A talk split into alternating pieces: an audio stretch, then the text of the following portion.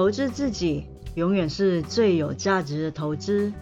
而投资财富会让你变得更有价值。大家好，这里是财富自由的路上，定期为大家带来理财观念与投资资讯，请多多关注哦。我是 Felicia。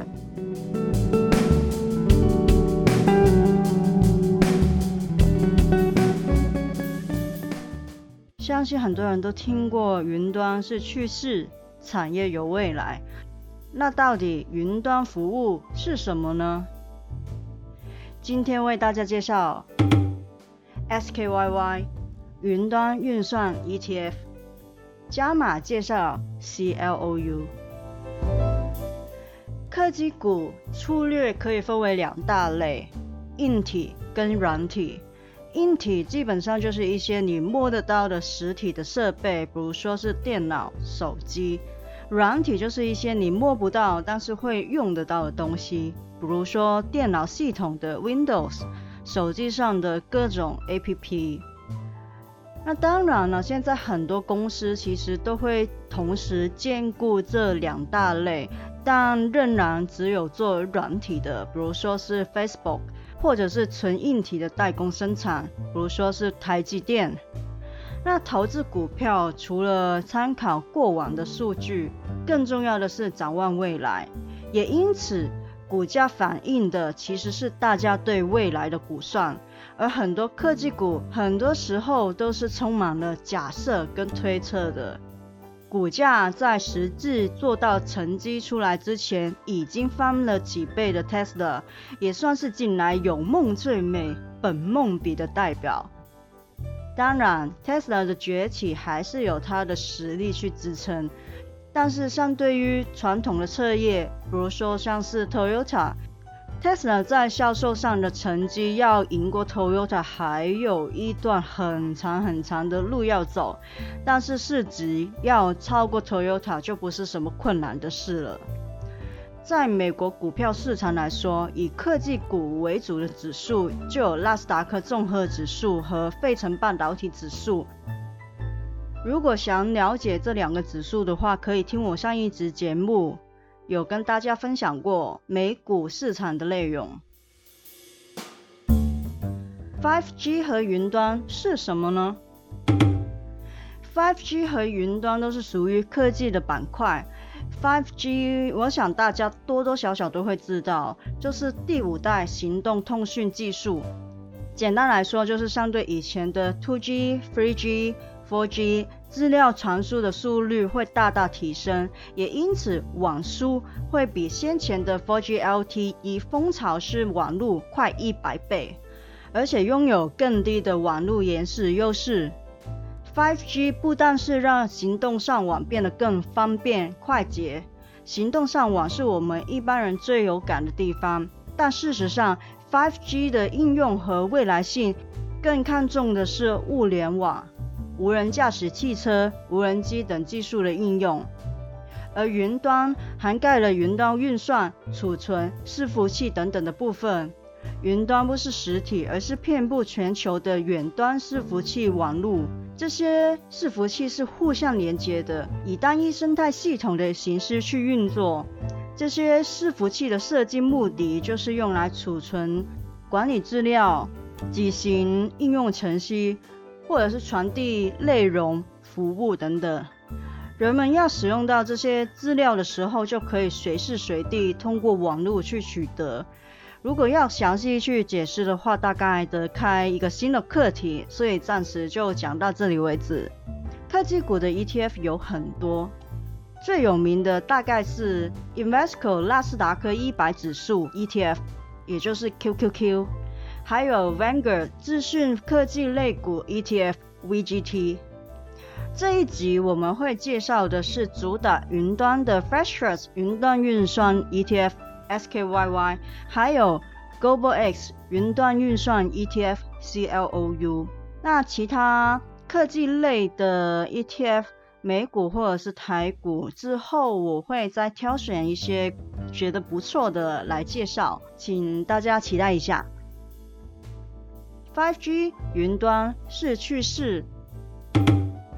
我们越来越习惯透过网络去办理各种事，从一般的上网、社交、购物，到今年因为疫情爆发而更为普及的网络商贸会议、线上授课等等，甚至连娱乐产业都往云端发展。除了越来越多人会使用像 Netflix 这样子的影音平台看影音，偶像文化输出国之一的韩国也在今年甚至流行起线上签名会， idol 跟歌迷透过即时通讯安全的交流。这一切都可以看出我们的生活被互联网占据，而且越来越密不可分。云端本来就是一个趋势，疫情只是加速推动这个趋势，让企业加速他们的数字转型，而 5G 的发展也令到这一块进展更流畅。许多产业都受疫情的打击，唯独科技股一枝独秀。台湾的朋友只要稍微关注财经都会蛮有感的，今年以来听到台积电的次数实际上真的太多了，因为各种的 3C 都要用到 IC， 作为 IC 晶圆代工世界第一，股价和市值理所当然的上升的快。只是说股价涨幅的话，云端产业更厉害，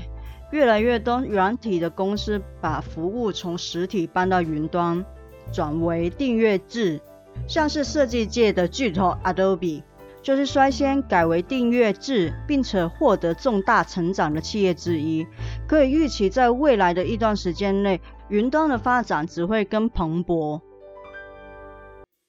那关于 Adobe 的介绍，我会之后再另外制作一集的内容，请大家多多关注。First Trust 云端运算 ETF SKYY。SKYY 是在2011年推出的，是第一个专注在云端运算的 ETF， 总管理费用是 0.6%， 在美股来说算是中规中矩了，一点点偏高吧。它是采季配息的，基金规模达到 33.5 亿美元，流动性也够高的。那 SKYY 的持股里面，软体跟 IT 服务占最大比例，包含了云端服务的三大形式。三大形式就是软体及服务 SaaS， 平台及服务 PaaS， 基础设施及服务 IaaS。 软体及服务 SaaS 是种软体交付的模式，主要是以云端应用程式来提供各种 SaaS 的服务，使用者不需要下载或者是安装任何的程式，都可以直接透过浏览器去传取云端的应用程式所提供的功能与服务。最简单我们会接触到的可能就是 Google Drive， 我们可以直接在上面使用试算表或是文字档案，这些都是不用安装任何的程式都可以使用得到的。平台及服务 PaaS， PaaS 是一种云端运算服务，提供运算平台和解决方案服务。在云端运算的层级里面，它是属于中间的。基础设施及服务 IaaS。IaaS 是提供消费者处理、储存、网络以及各种基础运算资源，以及部署跟执行作业系统或者是应用程序等等各种软体，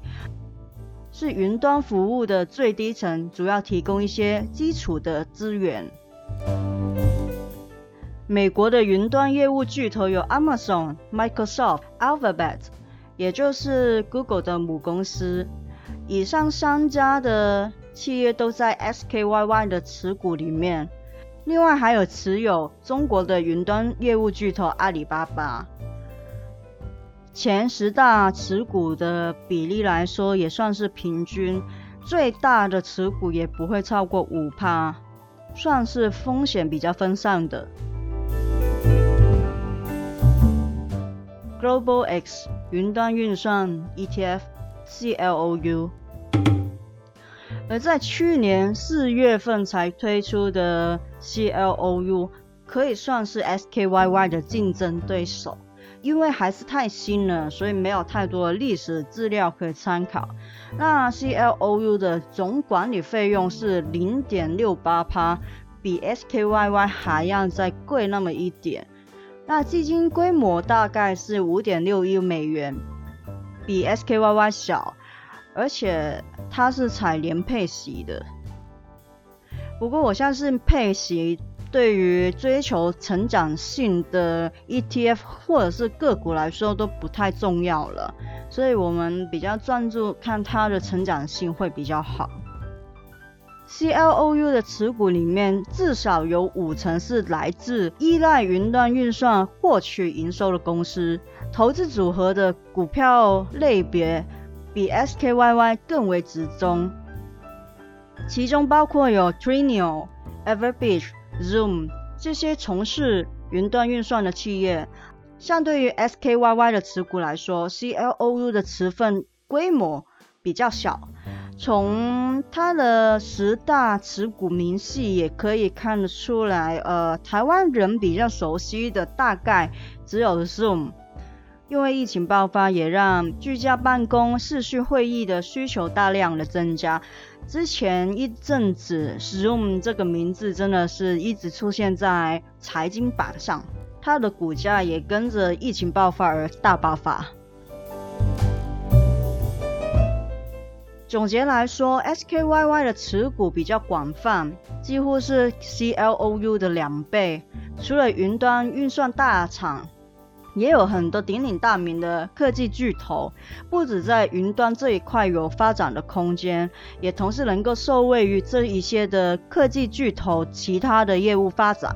虽然都是同一个产业，但是风险相对 CLOU 来说还是比较分散一点的。而 CLOU 更专注在直接与云端运算服务业务相关的股票，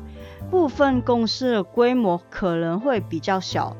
虽然风险更大，管理费用也比较高，但是比较积极进取的投资者可能会考虑 CLOU， 因为有机会会得到更多的报酬。而就今年到目前来看 ，CLOU 的回报已经超过 19%， 比 SKYY 的大概 9% 来得吸引。但是最后还是要提醒各位，单一产业的风险通常会比一些低波动的一篮子基金还要高。投资之前要衡量过自己可以承受的风险程度，才去决定要不要投资。这一集的内容就差不多咯，之后也会慢慢的介绍更多的个股跟 ETF， 希望你们会喜欢。这一次就到这里咯，我是 Felicia， 下次见，拜拜。